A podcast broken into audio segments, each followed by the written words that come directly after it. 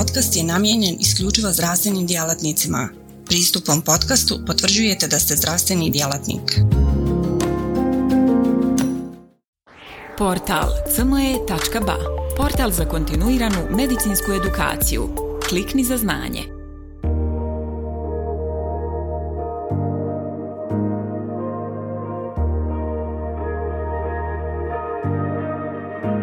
Poštovani kolegice i kolege, tema predavanja jeste komparacija efekta sakubitril valsartana u odnosu na enalapril na nivo NT-proBNP-a kod pacijenata stabilizovanih u akutnoj epizodi srčanog popuštanja. U toku predavanja kratko ćemo se upoznati sa Pionir HF studijom i vidjet ćemo jedan prikaz slučaja.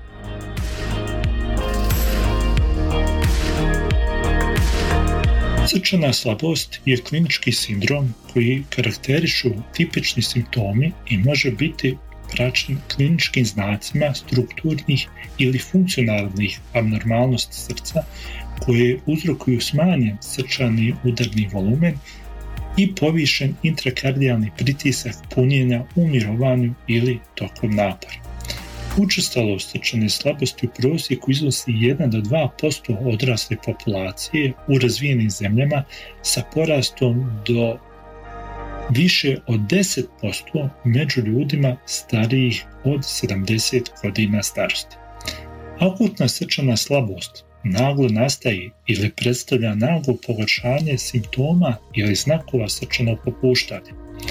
To je životno ugrožavajuće stanje koje zahtjeva hitnu procjenu i tretman i završava se u najvećem broju slučajeva hitnom hospitalizacijom.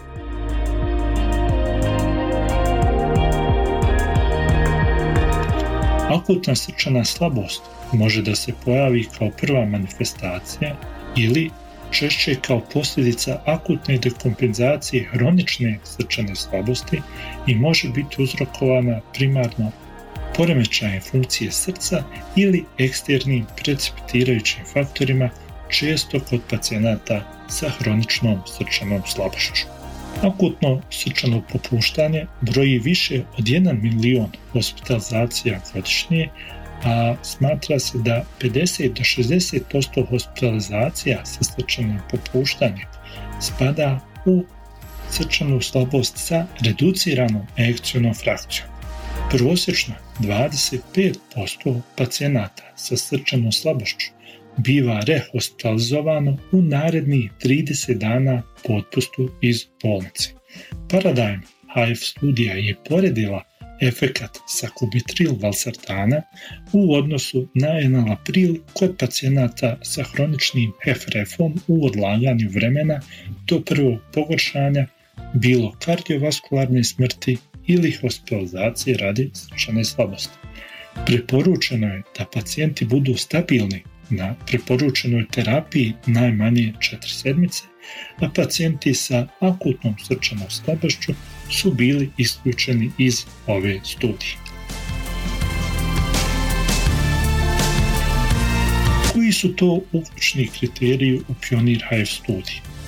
To su hospitalizacije radi akutnog srčanog popuštanja, odnosno pacijenti koji su imali ekcijonu frakciju 40% ili manje u posljednjih 6 mjeseci sa vrijednostima NT-proBNP-a najmanje 1600 pikograma po mililitru, odnosno BNP-a najmanje 400 pikograma po mililitru, uz stabilizaciju tokom hospitalizacije, odnosno vrijednosti sistolnog krvnog pritiska najmanje 100 mm živnog stuba u zadnjih 6 sati, bez simptomatske hipotenzije, bez povećanja doze intravinskih diuretika i vazodilatatora u zadnjih 6 sati, kao i bez inotropne terapije u zadnja 24 sata.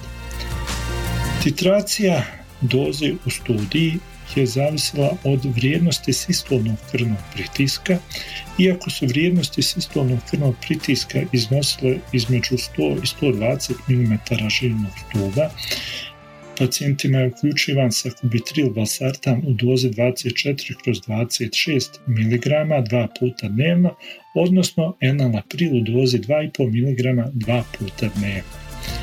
Ako su vrijednosti sistolnog krvnog pritiska bile više od 120 mm živnog stuba, uključivan je sakubitril valsartan u dozi 49 kroz 51 mg dva puta dnevno, odnosno enalapril u dozi od 5 mg dva puta dnevno. U prvoj sedmici doza je titrirana na veću ako su vrijednosti sistolnog krvnog pritiska bile veće od 110 mm živnog stuba, a u drugoj, četvrtoj i šestoj sedmici doza je titrirana na veću ako su vrijednosti sistolnog krvnog pritiska iznosile više od 100 mm živinog stupa. Ciljne doze sakubitril valsartana su iznosile 97 kroz 103 mg dva puta dnevno, odnosno enalaprila 10 mg dva puta dnevno, a bila je dopuštena klinička procjena i prosuđivanje.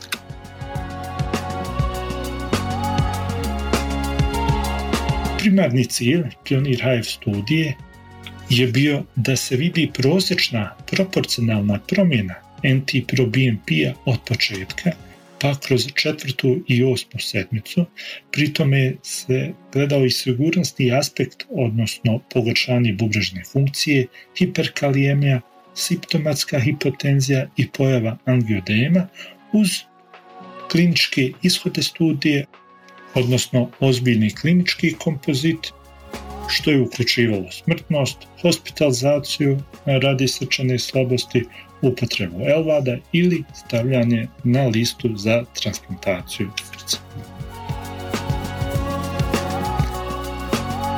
Ukupno 964 pacijenta učestvovalo je u skriningu, od toga 887 je evaluirano, 77 pacijenata nije prošlo screening, zatim su pacijenti podijeljeni u dvije grupe.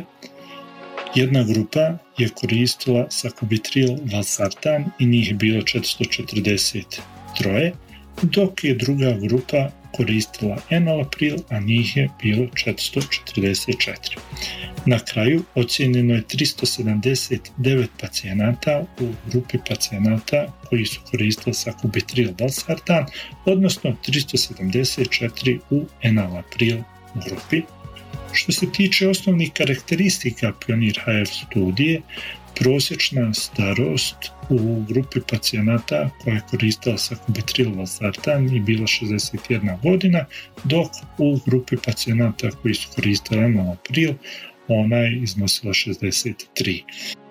U obje grupe daleko je više bilo muškaraca, u grupi sakubitril valsartan svega 25,7% je bila žena, dok u drugoj grupi žene su učestvovale u procentu od 30,2%. Skoro dvije trećine pacijenata obje grupe su imale postavljenu prijetodnu dijagnozu srčane slabosti i u grupi pacijenata koja je koristila sakubitril valsartan, vrijednosti NT-proBNP-a su bile veće nego u grupi pacijenata koji su koristili enalapril. Vremenski proporcionalna promjena NT-proBNP-a u odnosu na početne vrijednosti je daleko veća bila u grupi pacijenata koji su koristili sakubitril valsartan u odnosu na grupu pacijenata koja je koristila enalapril. Odnosno, redukcija vrijednosti NT-proBNP-a je bila znatno veća u grupi pacijenata na sakubitril valsartanu i to se održava cijelo vrijeme randomizacije. Ako pogledamo sigurnosti aspekt Pionir HF studije, vezano za pogoršanje pobrežne funkcije, u grupi pacijenata koja je koristila sakubitril valsartan 13,6% pacijenata imalo pogoršanje bubrežne funkcije, dok 14,7% pacijenata u skupini enalapril je imalo pogoršanje bubžežne funkcije. Nešto veći postotak pacijenata je imao hiperkalijemiju u grupi sakubitril valsartan, ali je daleko bilo manji postotak angiodema u grupi koja je koristila sakubitril valsartan u odnosu na enalapril skupinu. Istraživanje ozbiljne kliničke kompozitne krajnje tačke vodilo je reduciranju rizika od smrti i rehospitalizacija zbog srčanog popuštanja u grupi pacijenata koja je koristila sakubitril u odnosu na grupu pacijenata koja je koristila enalapril. Ako posmatramo ozbiljne događaje, Daleko manje ih je bilo u skupini koja je koristila sakubitril valsartan i to 9,3%. Također je bilo manje i smrti 2,3% kao i rehospitalizacija radi srčane slabosti u odnosu na grupu pacijenata koja je koristila enalapril. Koja su to ograničenja u Pionir Hive studiji? Prije svega studija je pokrenuta radi promjena o NT-proBNP-u te tumačenja sekundarnih istraživačkih krajnjih tačaka koji treba posmatrati sa oprezom. Analitička variabilnost i biološka variabilnost mogu utjecati na tačnost prediktivne vrijednosti promjene biomarkera. Stoga je promjena od osnovnih podataka treba tumačiti u svjetlu biološke variabilnosti za koju se zna da je prisutna kod pacijenata sa HFrEF.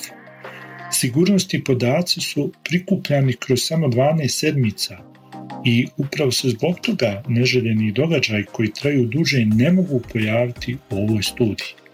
Osmosedmično trajanje dvostruko slijepog ispitivanja moglo bi ograničiti sposobnost da se u potpunosti procijene dugoročni ishodi kao što su smrt, presađivanje srca i implantacija elvada, međutim i ovo osmosetnično trajanje jeli studije je pokazalo efikasnost sakubitril valsartana u odnosu enalapril u redukciji kardiovaskularnih događaja kao i rehospitalizacija zbog srčane slabosti.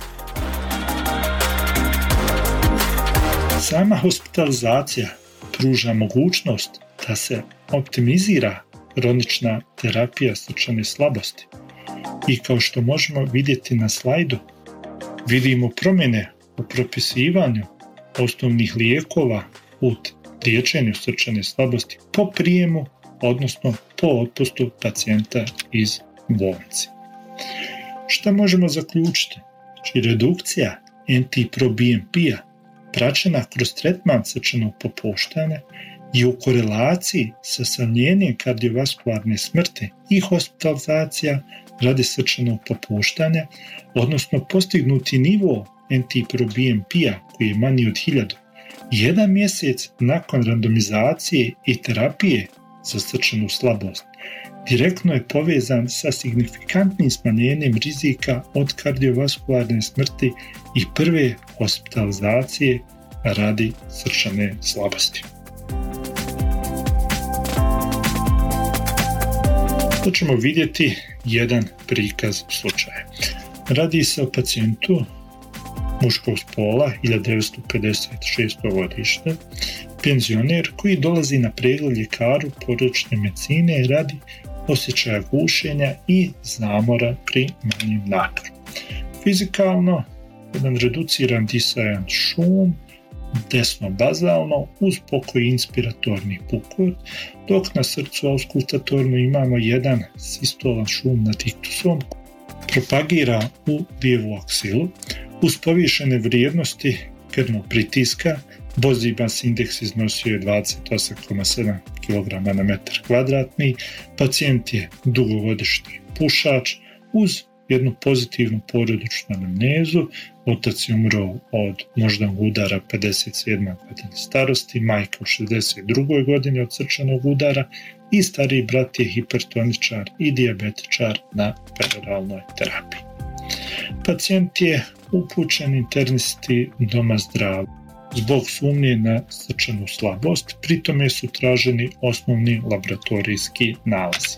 Na pregledu interniste doma zdravlja urađen je elektrokardiogram gdje je zabilježen sinus ritam uz jedan ožiljak nad prekordijem i pacijent je kao takav upućen u urgentni centar kliničkog centra Univerziteta Sarajevo gdje je nakon pregleda primen na kliniku za bolesti srca, krvnih žila i reumatizam.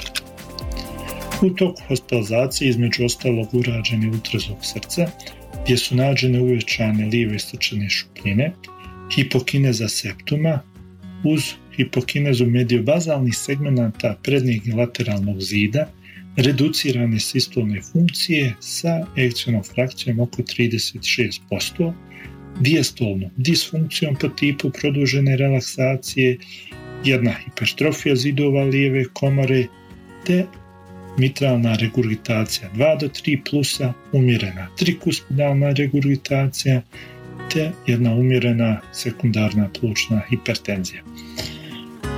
U laboratorijskim nalazima nađene su povišene vrijednosti lipida, ukupnog holesterola 6,7, LDL 4 mmol po litru, urea kreatinin su bili uredni, šuk 6,3 mmol po litru, uz prisustvo proteina u vrijednosti od 0,24 grama po litru.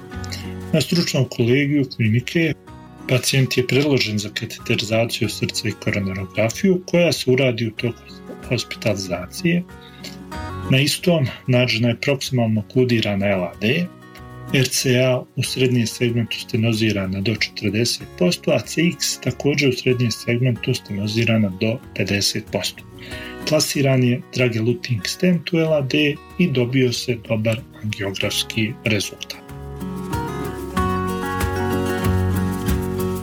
Pacijent je otpušten iz klinike uz jednu terapiju za srčanu slabost koja je uključivala diuretik, jeli, furosemid spirinolaktom, zatim enalapril u dozi od 10 mg jedan put dnevno, acetil salcilnu kiselinu, klopidogrel, rosuvastatin, karvedilol, trimetazidin uz preporučen higijensko-dijetetski režim ishrane. Nakon mjesec dana na kontrolnom pregledu pacijent navodi da se i dalje zamara pri manjem naporu, čak su tegobe izraženije nego što je to bilo ranije i primijetio je da ima otoke na potkoljencama. Urađen je EKG bez bitnih promjena u odnosu na ranije EKG, korigovana je terapija medikamentozna, proporučen furosemid u dozi od 125 mg na drugi ili treći dan uz digoksin. Međutim, nakon par dana pacijent se javlja u urgentni centar zbog iznenadnog osjećaja gušenja, urađen je RTG srca i ploča, kao što možemo vidjeti jeli, na slajdu, i pacijent je hospitaliziran ponovo na klinici za bolest srca, krvnih žila i reumatizam. Deveti dan hospitalizacije nakon stabilizacije stanja u terapiju je uključen sakubitril valsartan u dozi 49 kroz 51 mg dva puta dnevno. Prijetodno je isključen april, urađene su jel, običajne laboratorijske pretrage, bubrežna funkcija je bila uredna, kreatinin klirenc je bio uredan, kalij iznosio 4,5 mmol po litru i pacijent je 12. dan hospitalizacije otpušten kao oporan. Nakon mjesec dana na kontroli bez nakova srčanog popuštanja, međutim pacijent se i dalje zamara pri naporu zbog vrijednosti krvnog pritiska koji su iznosile 130 sa 90 mm živinog stuba, mi smo povećali dozu na maksimalne 97 kroz 103 mg i nije bilo novih hospitalizacija radi srčanog popuštanja. Nakon tri mjeseca pacijent na kontrolnom pregledu kaže da se subjektivno bolje osjeća, da se više ne zamara kao što se zamarao proteklih mjeseci, urađen je kontrolni ultrazvuk srca gdje je nađena mitralna regurgitacija 1 do 2 plus, ranije je to bila 2 do 3, uz ostali nepromijenjen nalaz, urađen je također kontrolni rentgenski snimak srca i pluća, koji je u znatnom poboljšanju u odnosu na prijašnji. Ovaj ultrazvučni snimak gdje vidimo jeli, desne i lijeve srčane šupljine, uvećane lijeve srčane šupljine. Ovo je mitralna regurgitacija 1 do 2 plusa. Na prvom ehokardiografskom pregledu ona je iznosila znatno više, 2 do 3 plusa. I vrijednosti krvnog pritiska su iznosile 125 sa 80 mm živnog stuba. Pacijent je izgubio 4 kg na tjelesnoj težini.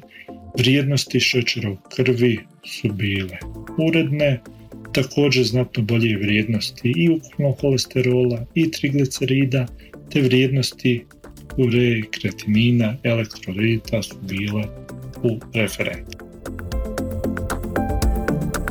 Preporučen je nastavak dosadašnjih terapije, nije bilo neželjenih efekata primjenene terapije, preporučene redovne kontrole krvnog pritiska, zatim redukcija tjelesne težine, kontrola za tri mjeseca sa novim nalazom eho srca.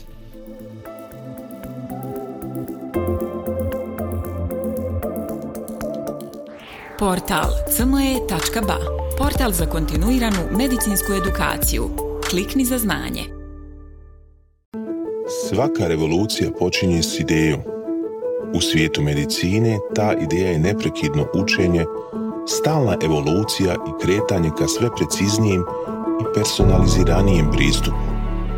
Dobrodošli na cme.ba, budućnost kontinuirane medicinske edukacije. Na cme.ba vjerujemo da medicinski stručnjaci nisu samo praktikanti, već inovatori, pioniri, istraživači mogućnosti. Svako novo otkriće, svaka nova tehnika, svaki novi komad znanja je korak prema zdravijem i sretnijem svijetu. U duhu onih koji su se usudili razmišljati drugačije, kreirali smo online portal koji pruža više od puke informacije. Nadmašuje tradicionalne granice edukacije, nudeći imerzivno, dinamično i beskrajno prilagodljivo iskustvo učenja. Baš kao što skalpel u rukama vještog hirurga postaje instrument iscijeljenja, CME.ba u rukama radoznalog medicinskog stručnjaka postaje instrument unapređenja.